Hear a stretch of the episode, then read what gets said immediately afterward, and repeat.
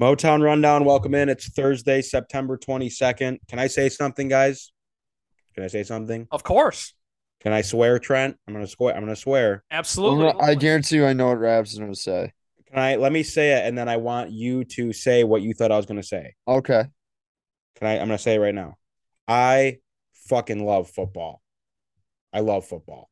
Okay. I was gonna say I think you're gonna say I fucking love fall. Because today felt like fall. That's a residual. Yeah, that I think that ties. But fall is football. So yeah. It's like the square rectangle deal. Like football is not fall, but fall is football, right? Exactly. Yeah, exactly. Like an isosceles triangle of sorts of logic. But anyways, I stepped outside today. It is 65-ish degrees with a nice breeze in Michigan. This is the peak of my This is the first time in a long time where I've actually like been excited to get out of bed every day, which is sad. And I think that's a whole nother can of worms to open that we don't have to open. Can I throw something in over the top? Not to interrupt you. Over the top. I will say this because this comes up in some capacity every year around this time. It seems like I don't think I know anyone who rocks like a fall outfit better than Raps. Well, it's like the flannel, the boots. Yeah. You see me, Trent? No. That's his. That's Rabs' thing. When you have a body type like myself, layers help. Layers in the hat helps. My always. God. So this also happens every time that I try to give Rabs the compliment. He backhands compliment. Rabs. I'm taking it. I appreciate it. I made this statement today, Trent, to one of my buddies in a group chat. Today is a perfect day to get a fit off. You can really do a lot with your wardrobe. Go get your fit off, King. This is the weather. I did buy a brand new crew neck and a brand new flannel the other day. The flannel is the flannel is out there. It's like teal and pink, but I like it. Okay, so I'm rocking with it. It's just such a great time of year. I mean, every single morning I wake up, I do the mental gymnastics of like, oh, I'm 2 days away from another football game, or I'm watching the Lions with Trent today. I'm going down to Ford Field and going to the Lions game, or I'm going up to East Lansing for the Spartan game, or like, oh, there's a Monday night football game on. I can watch that with friends. Like the possibilities are never ending. Like I have nothing but happy days ahead between football and fall and all the things that come with it. It's just a great time to be alive. And yesterday was hot as fuck outside. It was like 88 degrees. I was working the Shinedown concert, my last concert of the summer at Pine Knob, 4 years in the books. Shout out. Thank you. Hang my sweaty polo in the rafters. And now we're just running downhill with football. So it's great to have the fall weather. And now we roll. It helps when you have a good gambling week. Last week too, I was 11-5. It's not too late to join the Rabo Riders. I do this. I don't do this for me. I do this for all of you people out there working hard, working those 9-to-5s. This is why I do what I do. So it's been great. I'm just having a great time. And I hope you guys are catching the bug too. Let's see. I got to mention this too. I know last week we promised that we're going to recap the Lions every Monday. Things come up. We're here. We battled. We found a day that worked. And now we're here. So obviously the Lions stuff is not going to be as fresh as it was as it would have been on Monday. But we have to talk about it nonetheless. It's our bread and butter here. We also have, in just a clean sweep of Detroit sports news, we have Tigers to talk about. We have Pistons to talk about. I wanted to touch a bit on Red Wings. Training camp has started up in Traverse City. The prospect tournament is over, and now it's training camp. So the entire Red Wings squad is up there getting primed for the season. The home opener is on October 14th. First preseason game at Little Caesars Arena is on September 28th. So that's exciting news. But we have a ton to talk about today, and we're going to get to all of it. We do have to, unfortunately, talk about Spartan football right now. And we were saying before the show, because there was that little cut, do we do it? Do we not? We have to, because if we're going to, everyone that's listened to this podcast for a while knows that we're three Michigan State grads. This is a Michigan State biased podcast. It is what it is. And if we're going to talk about Michigan State football the first couple weeks of the season on this podcast, we have to talk about them when they lose. And they lost on Saturday. It was crushing, and we're here now to discuss it, and we can open the floor. What do you think, Colin? I had no interest watching that game after about honestly at half, because I thought at half they were going to be able to cut it to two scores, and then they didn't, and then it just felt like it was out of hand right all over again. But, yeah, Collins, you get in the mix, because I did. I went to bed like halfway through the third quarter to prep for a Lions win on Sunday. I had to. I was exhausted for multiple reasons, and I just was they can't play defense. The pass defense looks worse than last year, which was a huge letdown because through the first 2 weeks it actually looked like an improvement. But, you know, you get your first test out there.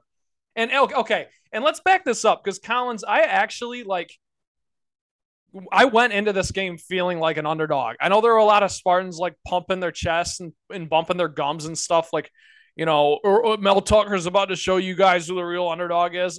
That was not the case for me at all. Like, I actually felt like an underdog. I did not think that Michigan State was going to win. You know, of course, we always put money on things that we don't think are going to happen or might happen, whatever, here, that, the other, this, that, the other. I think everyone wants to hear from Ryan Collins instead of me ramble. So, Collins, what were your thoughts? I was sickened. Disgusted. I want to that's why Stephen A is the best. Let astray, like, run amok. Just when he gets I am absolutely banned. Like, when he gets cooking, it's the best. I wish I had that in me. It was a joke. It was one of the worst coached games I've ever seen in Michigan State in a long time. Felt like I was just super unprepared.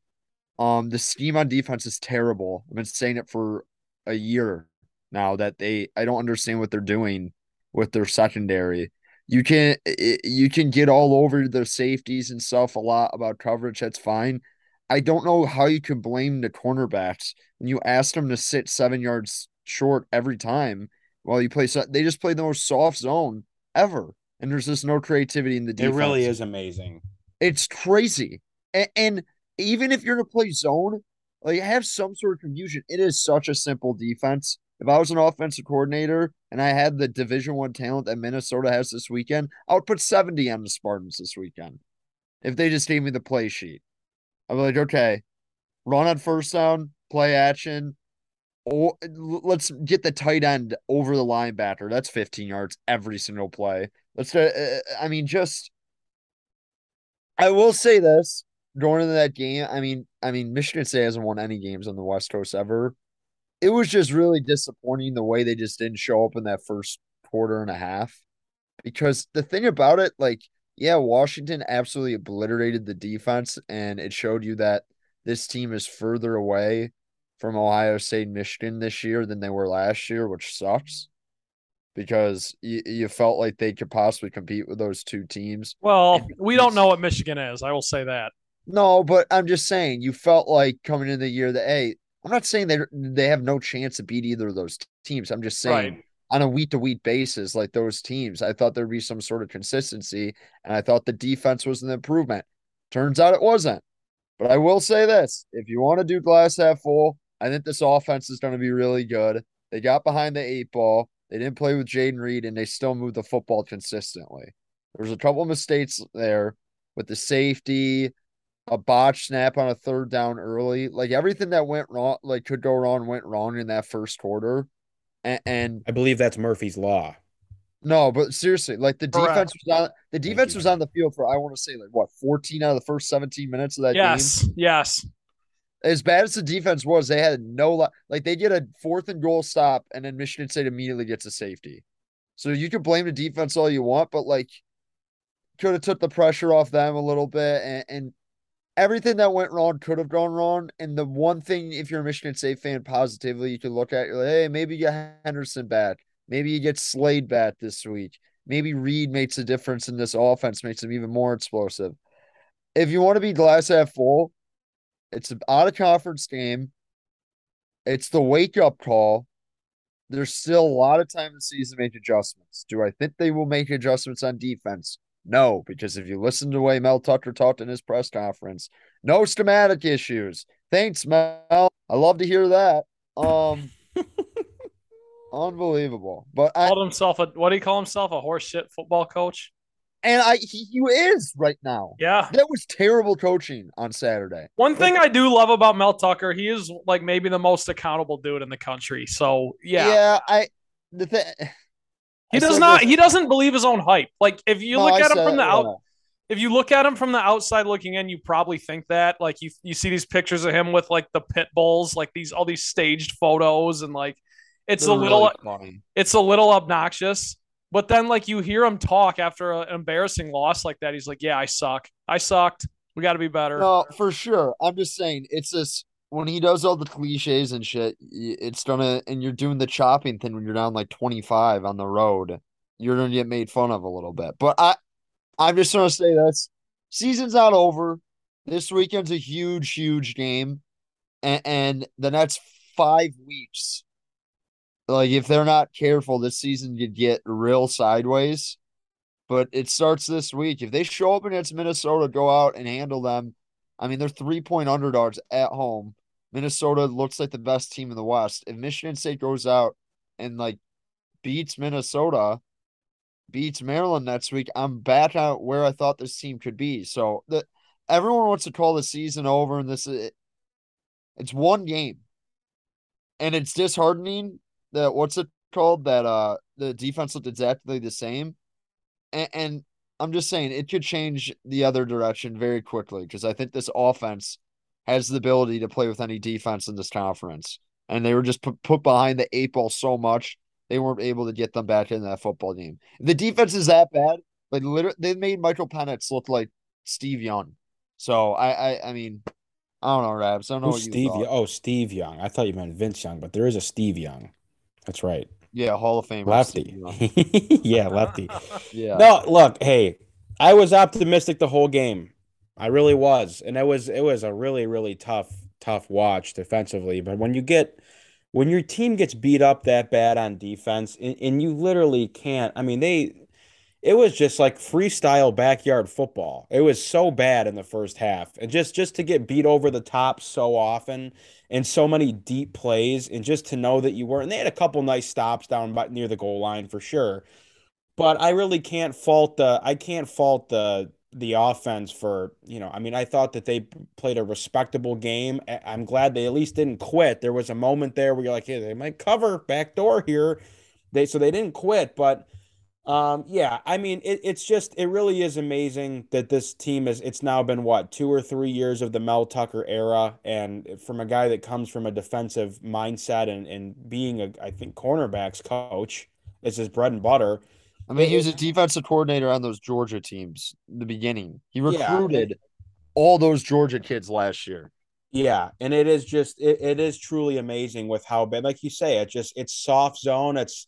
You can do whatever you want underneath. You can do whatever you want across the middle of the field. And like I just think you have so many good athletes on that side of the ball. I really do think you have some nice athletes on the defensive side of the ball that they just really can't showcase anything because they never play man. And I get it's college football.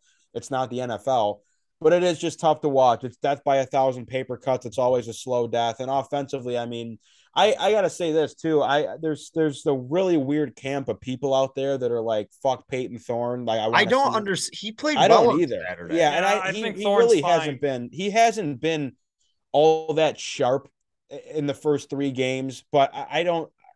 The alternative of throwing Noah Kim into the fire after winning 2 games relatively handedly. And then, yes, of course, you get your pants pulled down at Washington, which I will say, Trent, I disagree. I thought that they should have won. Not that they should have won based on how the game went, but that to me is like a spot that Michigan State is in every year. Their first like road game out of conference that they play where they, they looked good the first couple games. Now they're playing a real opponent on the road and they're not favored. And sometimes it goes their way. Sometimes it doesn't. This time it did not, but I don't know. My expectations are still high for this year. I think that you're getting Minnesota in a good spot coming back home. I think they're missing a couple big-time wide receivers too, which is going to help you. But we'll see. I mean, if they lose this game at home to Minnesota, like that would be tough. They're a 3-point underdog. It would be tough. I think that's disrespectful, and it's a recency bias thing on Michigan State. I would like to. They have to win this week. If they want any sort of Correct. My 7.5 is completely out the window if they lose this week, because I'll tell you something, I don't feel very confident in them going to Maryland next week either. Yeah. The way this defense is set up, I'm just saying. And then you got Ohio State who could absolutely lay the hammer on you. Yeah. And then Wisconsin at home, which is actually a good matchup for Michigan State. And then after that, you got the Michigan, you got the Penn States left on the schedule. So it could get ugly if they don't. This is a big game, a big game for Michigan State this weekend. It is. I agree. And I think we can put it to bed right there. So that's our Talking Spartans here on the Motown Rundown. Several things to do today before we get to Lions. This is just how the news broke this week. We can start with the Tigers. I think that's a good place to start after several weeks, potentially months of kind of being in limbo of who is going to take over the baseball operations for the Tigers. Scott Harris comes over from the San Francisco Giants. He is the new president of baseball operations. I guess in layman's terms, that's just general manager. I don't anticipate them hiring someone else that they're going to give a different title and make them general manager. Scott Harris was calling the shots in the front office now, as far as player personnel is concerned, coaching staff, all that good stuff. So I will not sit up here on this podcast and pretend to know all the ins and outs of who they were interviewing for the job and, you know, who's the right guy, who's not. I can only tell you what I hear from people that are inside baseball and know all this stuff. So it sounds like he's a really well-respected individual. I think he's only like 34 or 36 years old. So he's a young guy coming from the San Francisco Giants, being at the helm of that team where, I mean, they won 100-plus games last year. San Francisco is always a very highly touted, well-respected organization that, especially from a pitching standpoint, develops talent pretty well. And I in his press conference, I thought he hit a home run with a lot of his comments of, you know, it's about developing players and keeping them here, which is something the Tigers have never done, because if they develop anyone, they always get moved on and you never get to really reap the fruits of your labor. So player development is at the forefront, and I thought he made a lot of good comments about wanting to make the Tigers a good team for the fans. Like he understands that this fan base is hungry for a great baseball team that gets back to some winning ways, and I think that he said a lot of right things in his press conference, and I wish him the best. I mean, you really can't get any worse. I hate to call it rock bottom, but it's like you have a couple nice young players and Riley Green, and you know, you want to throw Scooble in there, Matt Manning,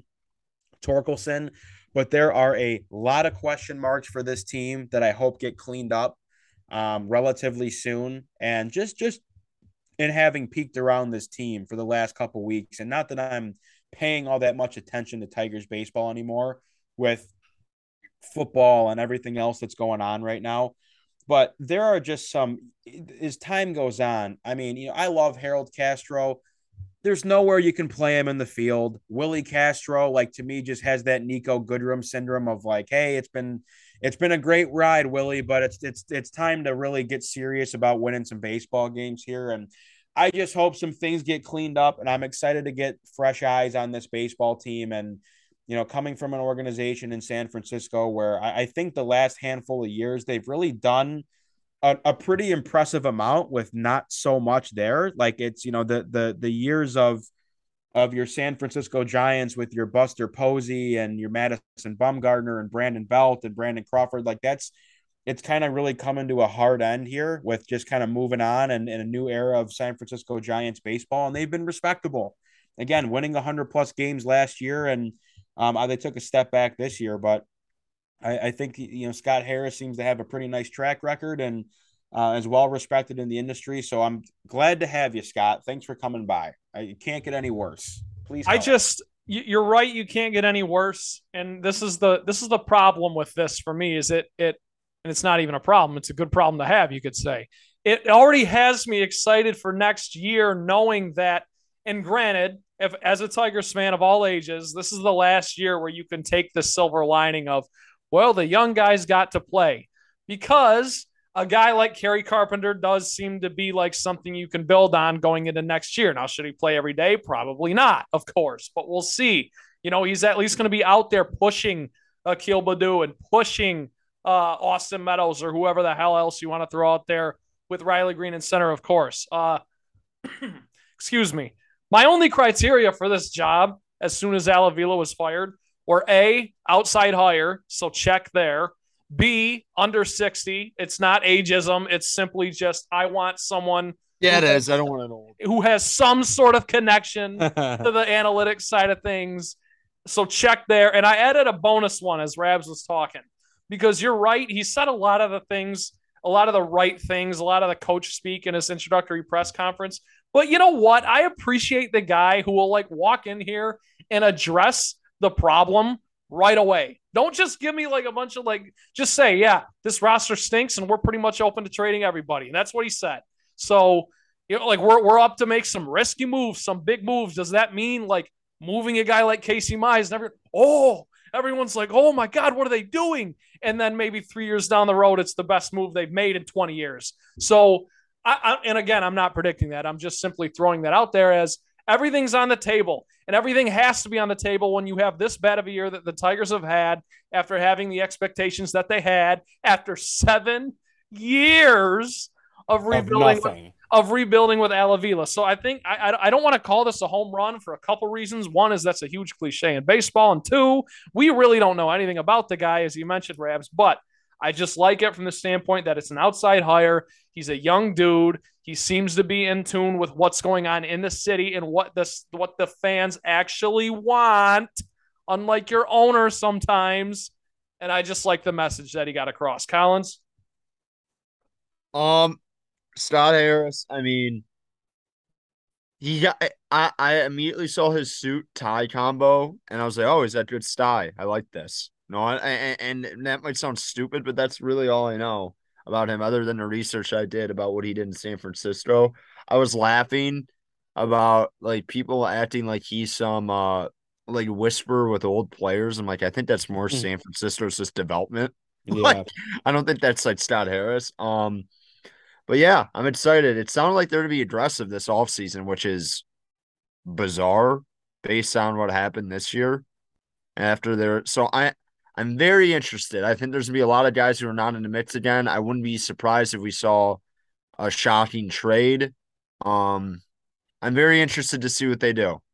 And it sounds like it was kind of cool that Iserman was in the process, because you talk to an actual good GM and get his input. It lets you figure out who's the smartest guy in the room, and having Iserman in there kind of helps you figure that out. On face value, it looks good, but at the end of the day, you got to do what you got to do. And it looks like this is a young guy, Theo Epstein, like tree of whatever. Maybe he can reclimate this project, which is the Detroit Tigers, because it's not like a completely juiceless franchise. Like there's, like you said, Rabs, there's things here, and there's potential for, I wouldn't say a quick turnaround, but like, I wouldn't be shocked next year if the Tigers are like, after the first like 2 months of the year, they're kind of in the mix. Because I don't think anyone would, Collins. I don't think anyone, because I think everyone expected that this year. The problem was you just didn't quite have the hitting. No, they suck. Yeah, they suck. You didn't have the hitting. So no hitting. So, I'm just saying, you have Green for a full year, you have Torque in the mix. You might 10 years though. The Tigers late season next year, and I don't know. I still think there's like decent pieces and Bedford. He'll be back next year, who I really like. Turnbull. That's the thing people forget about Turnbull. People forget. I think he ultimately, like, if your young guys are going to perform for you, people just forget that you have a guy who just threw a no-hitter and you're just dropping him right back in the mix. Sorry, Collins, you froze for a second, so if my timing was off, I apologize. But no, it's fine. What's it called? I don't know what – I mean, they got a lot of injuries to deal with on the pitching staff, and they figure it out. I like some of their young arms. So I'm just – there's pieces here, and – I'm not saying like, oh, he's at the pieces right now to build a championship contender and whatever, but the Tigers could still be interesting in the next 1 to 2 years. I'm interested to see what he does this offseason, because it sounds like they're going to spend money again. Yep. This offseason, which is surprising, I would say, after the swing and miss that they had this year with Erod and Javi and Austin Meadows, the guy who basically didn't play this year. So next year's going to be very interesting. And this offseason is going to be very interesting for Harris. Other than that, I have nothing else. I like the hire. Good deal. Sweet. You can do whatever you want, Scott. You literally can. Left. I don't have anything left for you. I mean, he trade Riley Green on that. Do whatever you want to do. Some other moves here being made in the city. Detroit Pistons just broke today. Trent, I'll let you break the news because you can probably pronounce this guy's name better than I can, even though I do know who he is. I want to pat myself on the back. I do know who he is. I can't pronounce his name. This is an all-time NBA 2K name. He's been around for a while, of course. The Detroit Pistons trading Saben. I'm butchering this. Yeah, this is why I don't break news. This is why Ravs does this shit. Saben Lee and Kelly Olynyk, fan favorite, are headed to the Utah Jazz for Bojan Bogdanovic, three-point sharpshooter. Now, Bogdanovic's name, and that's it, straight up, 2 for 1. His name has been floated around all offseason as kind of a potential trade piece. A lot of contenders were looking at him. The Los Angeles Lakers wanted to bolster up their roster with him. And the asking price was ultimately too high, and that's why some of the deals didn't end up getting done. Now, the Jazz obviously are in full rebuild after they gave Donovan Mitchell away to Cleveland. And they brought back some nice young pieces, but they're still trying to sell Jordan Clarkson. They're still trying to sell some of their other pieces. They got rid of Rudy Gobert. People forget he's in Minnesota now. So long road home for them, but hey, the Pistons, this is a win. Everything I read today, every single writer, every single reporter, every single fan website, the Pistons won this trade times 100. Bojan Bogdanovic steps in and instantly becomes your best three-point shooter. That is a roster that has a guy like, a sharpshooter like Sadiq Bey on it and Isaiah Livers. He shoots 39% from the field, Bogdanovic does. He flings about 6.5 threes a game. That's what he did in Utah the last 3 years in the modern NBA. So he's not afraid to shoot it. And from an X's and O's standpoint, and I'm sure Collins will mention this, this is huge for Cade because Cade last year was dealing with, I don't know if the Pistons were dead last in three-point percentage, but they were close. They were about 32% from three last year. League average is around 36. So they weren't a good three-point shooting team. And if Cade is able to, Cade was able to average 7.5 assists with a team that can't shoot outside of Sadiq Bey. So you bring in Bogdanovic, who I don't remember what the number was, but he's been able to hit three-pointers at a clip over the last 3 years combined that no one other than Paul George, Duncan Robinson, and Kyrie Irving have hit. So he's literally an elite knockdown shooter. And I want to say it again because I think it bears mentioning. He shoots 6.5 threes per game. So he's going to get out there and shoot. It's not like the Luke Kennard days where Luke Kennard will just pump fake and pass. You're like, dude, what the hell? That's why we drafted you. And like, Bojan Bogdanovic is going to come in here and shoot. And Collins, I don't know. We can play the lineup game. He plays the 3 and the 4, but he doesn't play much down low. It's all outside. He's going to start. I think he's going to start at maybe the 4. They might put Bagley at the 3. It might get weird, but I think that's your starting front. Bagley at the 3. They'll be the opposite. Well, yeah, they'd switch it. They put Bogdanovic on the perimeter, but I think those are your starting forwards now. And at center, I think it'll be Stewart's to lose at the beginning of the year, but by the end of the year, when we see the Pistons at their best, we'll have plenty of time to get there. I think it's going to be Jalen Duren, Stewart coming off the bench. Duren, I like where it's going. I know you like Duren. This is just a quick aside. Duren's going to be a little bit of a project. Well, he's very raw. He's tall. It's going to take some time. You're going to see the athletic ability on the defense round. It's going to take time offensively. I like the move. It's a proven guy. The Pistons don't have a lot of those guys on their roster right now. And I'm a firm believer in when you're rebuilding and you're building like a core of franchise, it's better to be competitive when you actually finally have like tool. Like they tanked last year is what it is. Now it's like, you know what? Let's start trying to win a little bit. Yeah, Collins, I read a Bleacher Report article today, and one of the analyses was like, oh, well, the Pistons this is going to cost the Pistons some losses, so they're going to have to suffer some draft position or draft lottery. And I was like, you're going to win too many games this year anyway. Yeah, I was like, what are you talking about? They're not going to be in that top 5 minutes that they were this year. They're just not. There's way worse teams like Indiana full tank mode, Utah full tank mode. Who the Pistons got that draft. They're closer to making the play-in tournament than they are. So that would be a 9 or a 10 seed than they are. Yeah, they'll be in the mix for that. But I'm just a firm believer. It's nice to have like veterans and guys who've done it. And I think he's a nice piece. I don't know how much tread he's got left on the tires, to be honest. But he's just a shooter, so.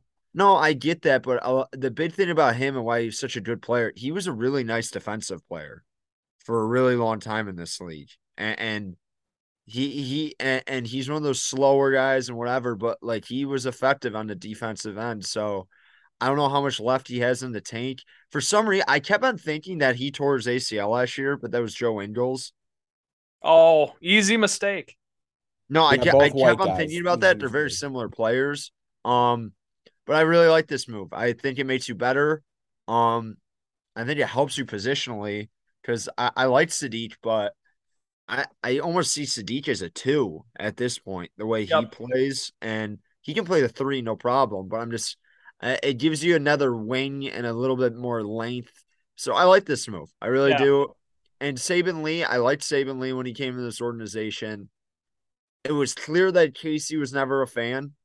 And obviously with Jaden Ivey coming into the picture, and they already have Hayes, he's not going to get that much run. And Kelly Olynyk was a stopgap guy. And I like Kelly Olynyk. He's a solid NBA player. Buzzer beater against the Hornets last year. I guarantee you, I mean, he's probably going to get traded midseason to a contender and will help a good team in the playoffs next year. So I like the move for the Pistons. It's not earth-shattering, but these are the little moves you make to make your team a little bit more competitive. And then when it's time to start going a little bit more all in, you do it, but it's not the time to make a massive deal, but this is something that helps you build the blocks as a process, as a franchise, when you have your young franchise player playing with good NBA competent players and you're not trying to lose every night. So I like the move.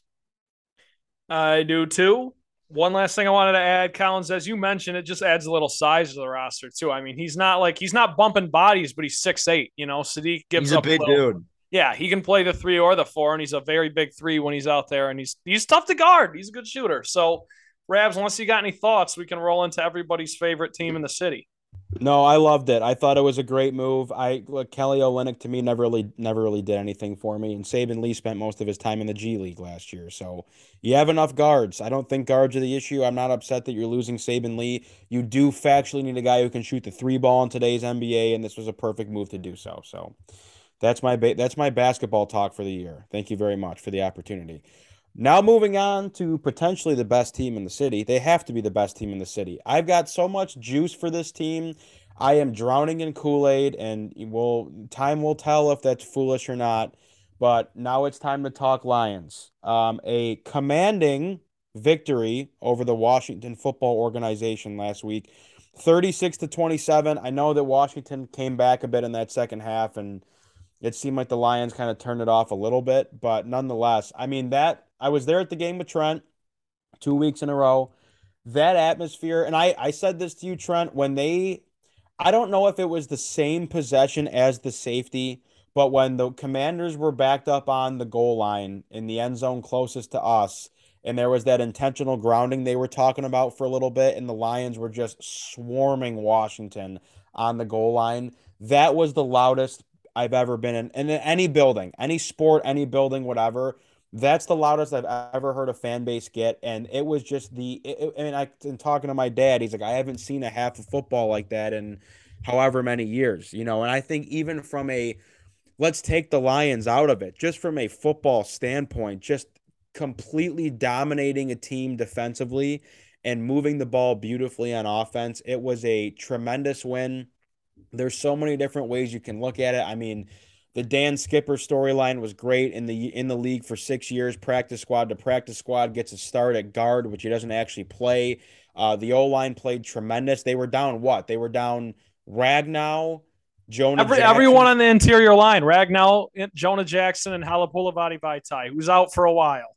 Right. I think he's out for the entire season, by the way. Well, so I don't think I don't think they ruled him out, but yeah, it looks like he's going to be out for like at least till 10-11.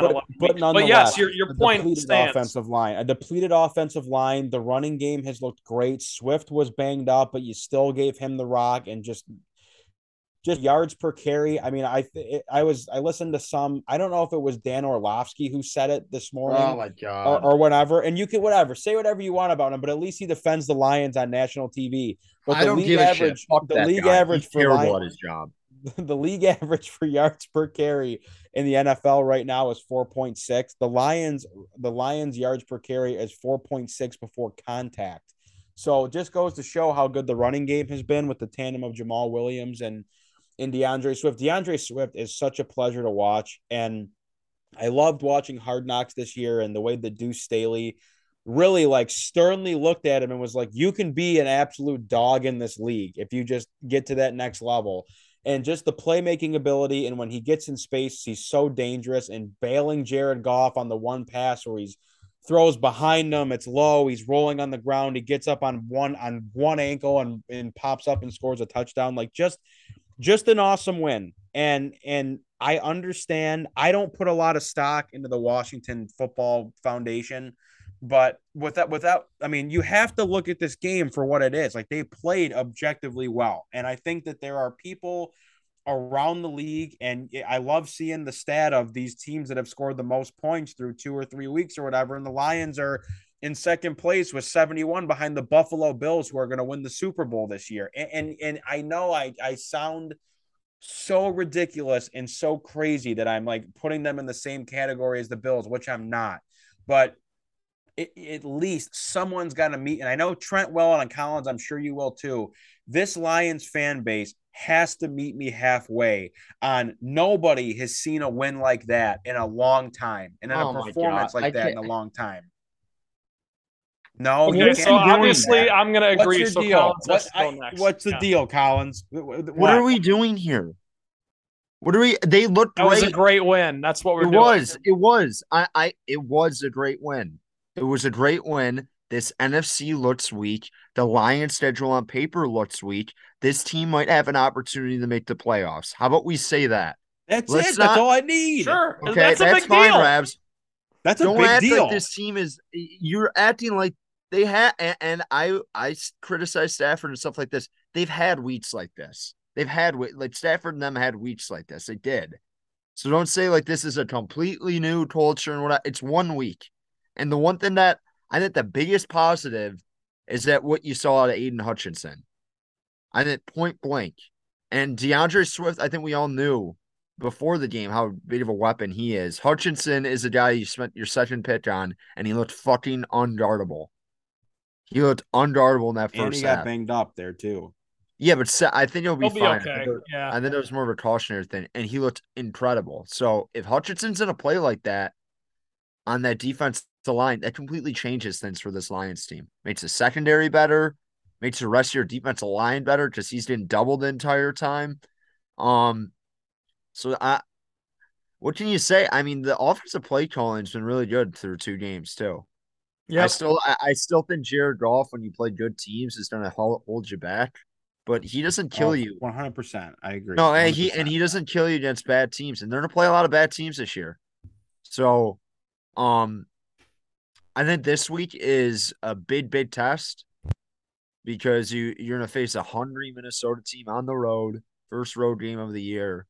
And they don't even have to win this game to have me completely buy in. If this is a competitive football game with the Lions have an opportunity to win and the defense holds up a little bit, Rabs, I'll jump in and just be like, okay, this team could, I'm not saying win the division, but this team could win maybe 10 games. But I still need to see it because I don't think the Commanders are any good. I really don't. And we didn't see the Commanders with Chase Young. That's a completely different defense than you see with them play later in the season. I would like to see it this weekend because as bad as the Vikings looked on Monday night against the Eagles, I think the Vikings are going to be pretty damn good this year, especially offensively. So if I see this defense show up like they did last week in the first half against the Commanders, and I see the competency with the offense, the offensive balance is as balanced as it's ever been. There's never been an Lions offense like this ever, if you look back into history. That is the biggest positive of this season so far. And that's with a quarterback who cannot push the football downfield. They're this balanced. And that tells you whatever Ben Johnson is doing scheme-wise has been fantastic because we talked about this offensive line all offseason the last 2 years, how great it is. I don't think three of their starters didn't play on Sunday, and it didn't matter. It didn't matter. So that's a scheme thing, and that's a running back thing with DeAndre Swift. So, and Amon St. Brown looks great. They're going to get some help with Jameson at the end of the year. I don't want to look forward to ahead, but, like, that's what solid teams are supposed to do against bad teams, and they did it. And they looked like a well-coached team on Sunday. So if that continues, hey, but let's pump the brakes. Like, that was a culture defining, like, whatever. They were a well-coached team on Sunday. They looked great. I mean, Goff is Goff. He did what he had to do. Amon St. Brown looks like he's going to be a guy who plays in this league for 15 years. He's just looked so solid. But let's pump the brakes on. I think, Ravs, you're getting a little carried away. It was a great win. There's optimism around this team. I think for the first time, what, in 3 years? Since Stafford left, for sure. Yeah, but even with Stafford, you knew. Yeah, I would agree. I would say probably since Patricia's first or second year. Yeah, so there's optimism around this team, and I truly believe they can make the playoffs. If you really look at it, like, I did not think that coming into the season that this team can make the playoffs. I think you would have to be short-sighted and just naive and kind of just be like a blowout. Yeah, no, a hater did not see that it's possible for Lions to win this division. Not the division. I take that back. To make a wild card spot. Objectively, with their schedule and the way their offense has performed so far, and if Hutch is going to play like that on consistent basis, they're going to have an opportunity. And Jeff Okuda's looked great in the secondary. I've been really impressed with what I've seen. Yes, he has. So I'm very optimistic, but I'm not all the way. I'm not bought in. If they show up this weekend, Rabs, I'm all the way. And by the way, I'm excited for this Lions team on Sunday, as excited as I've been for a Lions team in a really long time. Because it kind of feels like for the first time in a while, it's like, this is an important division game. Let's win that. Know what I mean? It's not like, oh, I just hate the Vikings. I hope we win this week. It's like, no, this could matter. Let's win this week. So I'm excited for this Sunday. Yeah, you know what? As crazy as it sounds, it looks like we have ourselves a division. Because when you look at what every team has done so far, I don't think we can make any assumptions other than the Bears suck. I really think that's it. And I'm not saying that to be a troll. I'm just saying the Packers lost to the Vikings, and then, you know, they go beat the Bears, and the Bears beat Trey Lance in a monsoon, and then they get crushed by the Packers, and then the Lions do what they do. So I just want everyone to take a step back here. Like, Rabs, obviously I'm with you. I was at the game with you. You pretty much nailed it as far as, like, being in the stadium and feeling that feeling of, like, looking up and it's 22-0 Lions, and, like, amazing. And even when even when they're only up 5-0, it's like, dude, they're dominating this game. Like, they just need to get in the end zone here. So the safety was awesome. This is the biggest thing that I've noticed with this team this year, and I don't think you guys would disagree. The single biggest thing, the pressure on the quarterbacks has been great, not good. They hurry a ton of throws. Great. They're tied for first in the league with 48 hurries. They forced the most quarterback throwaways in the league. Would have been more if Jalen Hurts couldn't just flip them away all the time. So you look at the tape from week one, it's like, yeah, they just couldn't get home versus Hurts. He's also probably the only scary running back, the only scary running quarterback on the schedule. Because you look at, like, who you got coming up, it's Kirk Cousins, Geno Smith, Mac Jones, Cooper Rush, Tua, Trevor Lawrence, Fields twice. Like, which one of those guys is getting away from you like that? So I think they implemented the same exact game plan. They said, Carson Wentz, we're coming for you, and they got home 5 times. It's that simple. So keep the pressure on D. As Collins mentioned, Aiden Hutchinson had his coming out party. We all kind of expected it. Everyone called for it, and we got it. Offense is scoring at a great clip, 35.5 points per game. Don't change a damn thing, whatever you're doing. DeAndre Swift looks like a top 3 back in the league. Derrick Henry has fallen off a bit. Dalvin Cook, I don't really know what's going on there. There's just some weird things happening. And DeAndre Swift only have 7 touches and make that much of an impact on the game. I just you won Sunday wire to wire, as Collins mentioned. Like you got a great game plan. You go in, you implement it. Hawks having drop issues. Swift was limited. You got an all interior O-line backup plan. Chark is catchless, and you win the game by 11. Like you just, it's a better team. And I don't want to harp on that because Collins nailed it. So I guess those are my takeaways from the game itself. And when you look ahead to Sunday, it's like, yeah, Collins, that's where I'm with you almost, where it's like, the beauty of doing this show on a Thursday as we record is I've come down from the high of Monday, like, oh, it's Victory Monday. Like, no, now it's time to go beat the Vikings, because you know what? That game actually is going to mean something in the long run as much as it means something in the short run. And it's like the standard is raised now.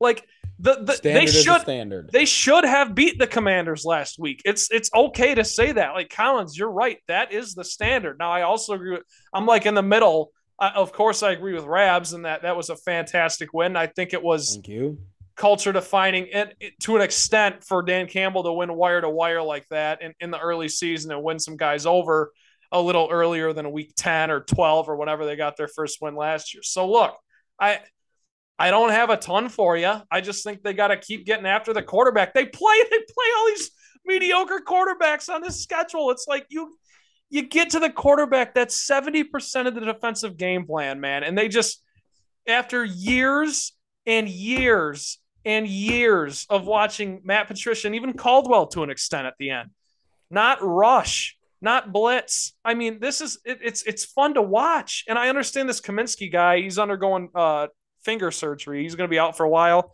He was actually leading the Lions in pressures. So someone's going to have to step up there. I'm not sure if it's going to be one of the Okwara brothers as Romeo starts to get ready to come back or whatnot. But the formula Lions have been winning with, I guess this is my bottom line. The formula the Lions have been winning with or won with, I guess, on Sunday and competed with 2 weeks ago will keep you in the mix. And as Collins said, might make the playoffs this year in a weak NFC. It just will. Run the ball, mix it up a little bit. Hit the 30-point mark, rush the quarterback.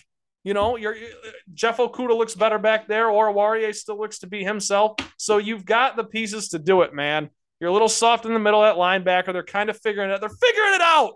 I love what I'm seeing. I love what I saw Sunday.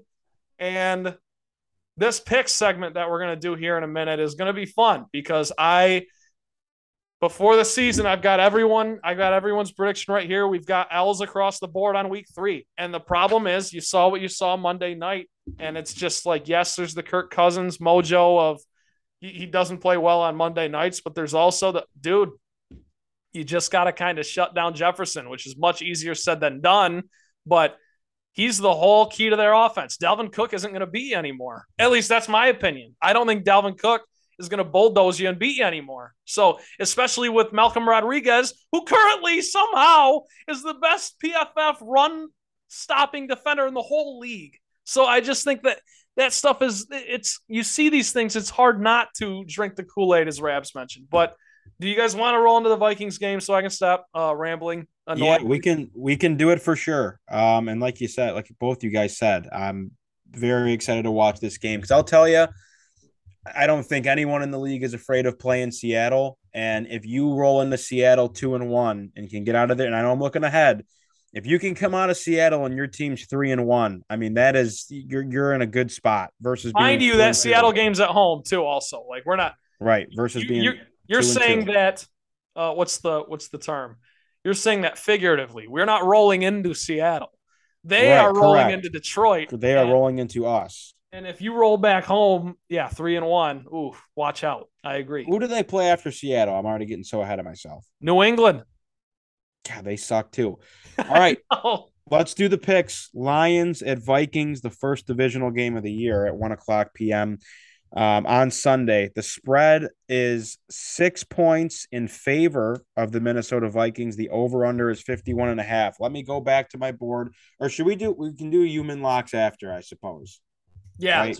Yeah. Who cares? We did it out of order. I got to go back here. So in a shocking turn of events, there are two fellas on this podcast that are 3-1 on Lions picks. There is one that is 4-0. Trent is 4-0.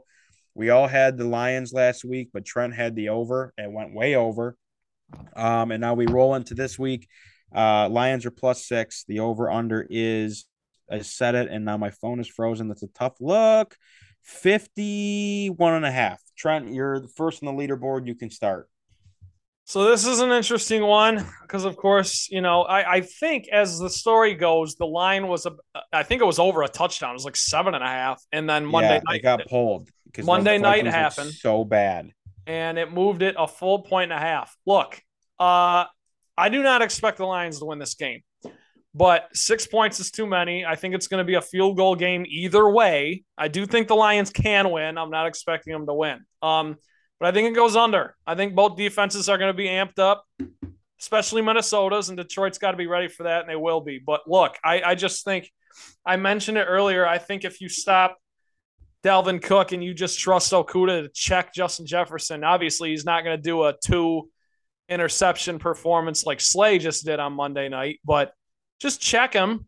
I mean, I was one of the fools that was like, what the hell happened to Adam Thielen? Isn't he still pretty good? Evidently not. He does nothing. So if you stop Cook and Jeff Okuda plays up to the standard that he's been playing through 2 weeks, I wish I had his numbers in front of me so I could do him some justice because he's been phenomenal in his third season.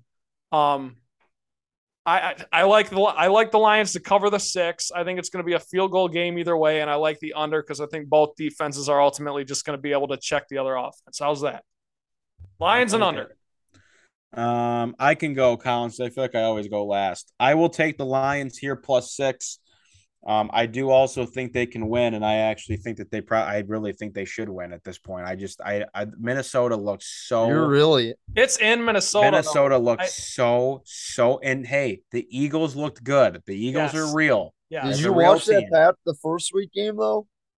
Whose game? The Vikings game? Yeah. I did not. I know they beat up. They looked awesome on that game. I know. That's why it's tough. It's recency. It's a recency. It is recency bias. I will take the Lions +6. If they lose, they lose, but I don't think it's going to be that out of hand. This over-under here, I'm going to go under 2, Trent, just because I feel like they're due for an under because they've been over the last 2 weeks, and I know that the Lions can let up points, but Kirk Cousins, man, he's a Spartan for life, obviously, but I just would like to think that this Lions defense plays with a little bit more pep in their step and can get to Cousins. And I just that offense, like I get they have Jefferson, Dalvin Cook, who unfortunately is on my fantasy team and does not look like himself. I don't know what the deal is, but I'm just going to go under because I think both defenses can keep two mediocre quarterbacks in check, and it'll be close, but that's what I like. If this was at 7, I would have took the Lions. I think the Vikings are going to win by a touchdown. And then it's going to be a close game all day. I think the Lions will have an opportunity to go in and tie it. It just feels like one step away from where the Lions are and where the Vikings are. I know the Vikings looked really bad on Monday night. Cousins played awful. Like Cousins is super. I mean, in primetime, you look at his numbers, he's just terrible. And then in 1:00 games, he looks like a top 10 quarterback. So I expect him to be solid. And Justin Jefferson is going to be a major issue for this Lions secondary. They are going to have major issues with him. It's just a really bad matchup for them. I think the Lions have an opportunity. I will take the over, too. I think there's a lot of points scored in this game. I think I'm on the wrong side of that, unfortunately. Okay, those are our picks. Those are our picks. I got to get back. This could be a week that I drop down to last place. Who knows? All right, our mortal locks, our mortal human locks, depending on what branding we're going with this week. Should have done it first, but we did not. Trent 0-3. It's not good. Yeah, it's not. And I'm gonna. You know what? I'm gonna try to avenge myself from last week because the Ravens should have covered against the Dolphins. I was sick to my stomach. I was like pointing at the score because they were up like 14, and I was pointing at the score to you, and I was like, "What a great pick, Trent!" And then then you see that on the scoreboard in Ford Field, they show the scores, and then they show like passing and rushing, which is great, by the way. I don't know if every NFL stadium does that, but they show all the rushing leaders and stuff. And so I the last thing in my brain was like Ravens were up 21-7 or 28-14 or something. And then the next thing I see is Tua has 5 touchdown passes. And I'm like, this doesn't check out what happened in this game. There's no way the Ravens are still winning. And sure enough, yeah, they're just fast. So I look, I want to fight fire with fire and take the Ravens -2.5 against the Patriots in New England. I think that's a pretty easy line. That. I'm going to pass it though. I'm going to take it, but that's not my lock. Oh, my lock. And this is a fun one because I'm going to go against our beloved Matthew Stafford, number 9 child. And I'm going to take the Arizona Cardinals +3.5 at home against the Rams. I don't get that line at all. I mean, the Cardinals have a great home crowd. They always do. Sea Red, the Red Sea, whatever they call themselves. The Cardinals are good. I think the Cardinals are good. And I think at home they kind of seize control here. They've they took a miracle last week. I know, but that was a good game. It was against a good team too. Also, I think I'm frozen here, so I'm just gonna. No, you're good. You're good. Oh, I'm good. Okay. No, I like the Cardinals. I don't think they've quite found their footing yet. They don't get DeAndre Hopkins back, so I think week 7. So it's going to be a little shaky until then because they also lost Christian Kirk, as we know. So I think they're just still trying to figure some things out. But ultimately, I like them at home. They're 3.5 point dogs at home against the Rams, who have not looked like half as good as they were last year. To be honest with you, they almost choked it away last week against the bad Falcons team. So I like the Cardinals at home. In Phoenix, with a home crowd, Kyler Murray, James Conner, F me up. I like it. Let's go. +3.5 +3.5 That's my mortal lock. All right. I will go next. I am 1-2 on mortal locks. I have been really, really good. Knock on wood. This floor is not wood. I could be in trouble. My picks have been good. My mortal locks have not. I am 2-2 on mortal locks. I am 1-2 on this podcast because I did a week 0 mortal lock that hit in college football. I am 1-2 on this podcast. Last week I had Purdue money line. I don't know if you guys saw that game. I watched it. Those refs should be in prison. That was, and I just tight end should be kicked off the team. The guy's an idiot. And the coach, whatever the coach was that cost him 15 yards too. That game, I watched the Tim Donaghy documentary on Netflix the night before. By the way, that's complete. The whole documentary is a lie. So, really, what do you mean? It's like from his perspective, he definitely bet on the games he was like reffing. Oh, of course, I would agree with that. But that just proved to I think every official in the world is betting on these games. That was just between the calls and for Purdue to go down there and score with 50 some seconds left, and for that two of the worst coaches maybe in college football history in that game. Dino Babers is the coach at Syracuse, correct? Yes. For him not calling timeouts when Purdue was down there like that, I mean, it ended up working out for him. But just to have, then you get the 15-yard penalty, and then you add another 15-yard penalty. So you're kicking off from your own 10-yard line, which has never happened in the history of football. And then so Syracuse starts at their 50. You get them all the way to 3rd and 1 million, and you get pass interference, so you give them new life. You get another pass interference call that the referee was staring at. He was looking at the play. It took him 15 seconds to throw the flag, and then you get scored. It was a mess. So no excuses. The mortal lock did not hit. It should have hit, whatever. I have gone back and forth on several games. I really don't like the college football slate this week, I'll be honest with you. And I've been going back and forth on some games. There's a lot of NFL games I like. I'll probably have some big-time NFL action this week. USC has been my team all year long. They've been helping me out a lot financially. USC is a 6-point favorite on the road at Oregon State. I understand that Oregon State's 3-0. I understand that that's somehow a tough place to play.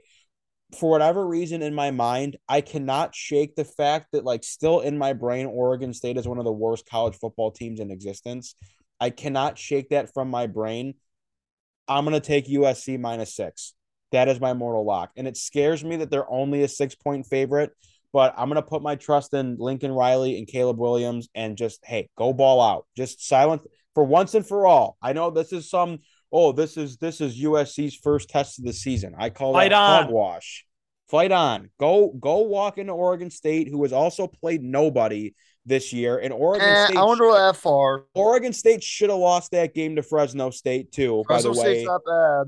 But USC beat the shit out of Fresno State. What was my pick last week, Rabs? Your pick was USC minus 13. I wrote it. I took it. It was beautiful. So I'm taking USC minus 6. That is my mortal lock of the week. Collins had USC minus 13 last week. He's 3-0, 3-0, 3-0.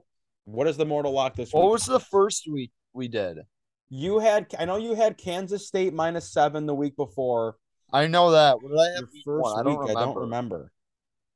don't remember. Okay, this week I'm going to more of a Big Ten game. Going to Cincinnati. I love Cincinnati minus 16.5 against Indiana. Indiana is bad. They're 3-0, but they are bad, and I actually think Cincinnati is a little underrated after that Arkansas game, and I know they haven't looked particularly great. I think they kill them in Nippert Stadium. Like, I think that place will, I think that place will be lively. I think Indiana is just not good. So I expect Fickell to lay the hammer down. All right. You know what? I'm gonna start taking all three of these in the parlay together. Yeah, you should. The Motown rundown parlay. Collins, we gotta shut out Gersbaum. I gotta shut out Gers because the Trent Bradley grit game of the week is 1-0. Iowa-Nevada. despite the lightning storm, it still went under. I had that under too. I had that under too, and I had to wait until 3:00 in the morning for that game to end. But I did have the under. I fade Gersbaum, Trent, just on the reality that he exclusively and he says it only happens once in a while. He always takes Syracuse, and he knows I hate Syracuse, so I just won't take it. I refuse to take it. Fading Gersbaum. All right. Well, I live for the Gersbaum slate every week because I take at least one thing off the slate every week. But I got crushed last week in college football gambling. Crushed. All right. Well, we're back. By the way, what does Michigan State do? Can Michigan State wear the regular home jerseys one game for me? What are they wearing this week? They're just wearing all green, but I would like to see the regular ones out there. They are so slow in all green. That is their slowest. I know, dude. By far. That's my exact thought, Rabs. that is slow. I might take the under in that game because this game has like 17-14 written all over it if they're wearing all green. Damn it. All right, guys. Another great week. We have Lions football, Spartan football. What, do you have more? What's going on? I don't know. I kind of like them. I don't know. Sorry. I go back and forth. Sorry. We don't like them. Not approved. I hate my lock. I hate my lock already. I don't hate them. I just... I don't know. I hate my lock. I will already say I hate my lock. Wait, who'd you take it? I like Cardinals. The Cardinals plus 3.5 against the Rams at home. Yeah. I just think that's too much. Revenge game? It's in Arizona. I don't know. Okay, we'll see. I hate it. I should have picked something else, but I gotta stick to the NFL because I don't know college ball like you guys do. I don't have Rabbo's Riders or, whatever. Collins you can get on, dude. I will say my card last week was way too big, but I just go to 11 and 5. 6-minute Snapchat videos. I don't know what's going on half the time. Why don't you watch? You would be a millionaire if you watched. I do watch them. Can you just share the spreadsheet? Rider. Yeah, I know. Everyone, I get it. Everyone, just send me a picture. We have very similar pictures. No. Just share the spreadsheet as a viewer. That way we can't mess with your picks, but we just can see them. I don't know how to do that, dude. I didn't really pay attention in CSE 101. I'm sorry. It was a hard class. I was going through a lot of shit. Anyway, that's all for today's episode of the Motown Rundown. For Trent Bailey and Ryan Collins, I am Ryan Rabinowitz. Submit any questions, comments, suggest topics for the show on Twitter at @Motown_Rundown. We are also on Facebook at the Motown Rundown page. Do not miss a single episode of the show. We are exclusively on Spotify for the time being. Just search up Motown Rundown. We'd love if you rated us 5 stars. If you don't want to rate us 5 stars, just don't leave a rating. We get it. If there's no more ratings that come in, we understand that you didn't like us. But 5 stars would be nice. You can follow us there. I'd take a 4 because I think 0 stars, I'm going to detonate a bomb. I think a 4-star rating is honest work. A 4-star rating is honest work. Ravs, did you see that headline? What? That someone at Utah threatened to blow up a bomb if they didn't win the game? Did you understand that Utah has a bomb just on their campus? Oh, do they? Is that what that is? They were going to Yeah, dude. They have a legit. They have like a missile on campus or something. Oh, like I'm going to go hit the button if you don't win this game? Yeah. I think that's a fair thing to say, to be honest. Yeah, not an overreaction at all. Okay. All right, that's it. We'll see you guys next week. Love you guys. Thanks for listening. Go Lions.